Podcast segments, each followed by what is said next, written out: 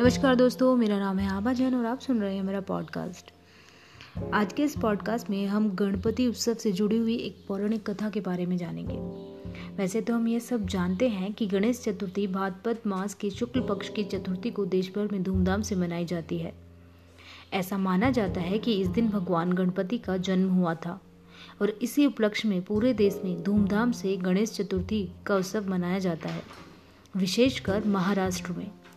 गणेश चतुर्थी हम क्यों मनाते हैं? इसके पीछे कई पौराणिक कथाएँ भी हैं। उनमें से एक कथा हम आज आपको बताते हैं।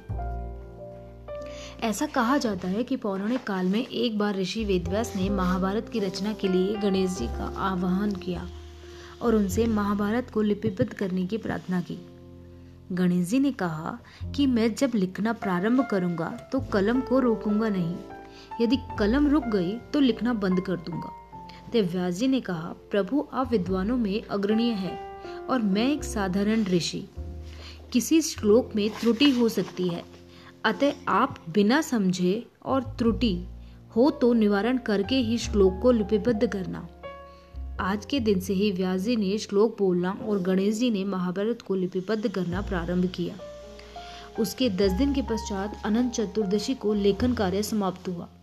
इन दस दिनों में गणेश जी एक ही आसन पर बैठकर महाभारत को लिपिबद्ध करते रहे। इस कारण दस दिनों में उनका शरीर जड़वत हो गया और शरीर पर धूल, मिट्टी की परत जमा हो गई।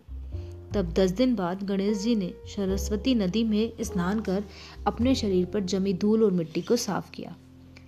जिस दिन गणेश जी ने लिखना आरंभ किया था, उस दिन भाद्रपद के शुक्ल पक्ष की चतुर्थी थी और इसी उपलक्ष्य में हर साल इस तिथि को गणपति की स्थापना की जाती है। दस दिन तक मन, वचन, कर्म और भक्ति भाव से उनकी उपासना करके अनंत चतुर्दशी पर विसर्जित कर दिया जाता है। इस कथा का एक आध्यात्मिक महत्व यह भी है कि हम दस दिन संयम से जीवन व्यतीत करें।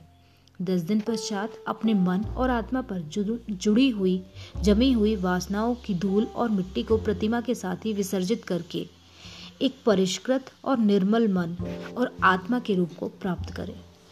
धन्यवाद।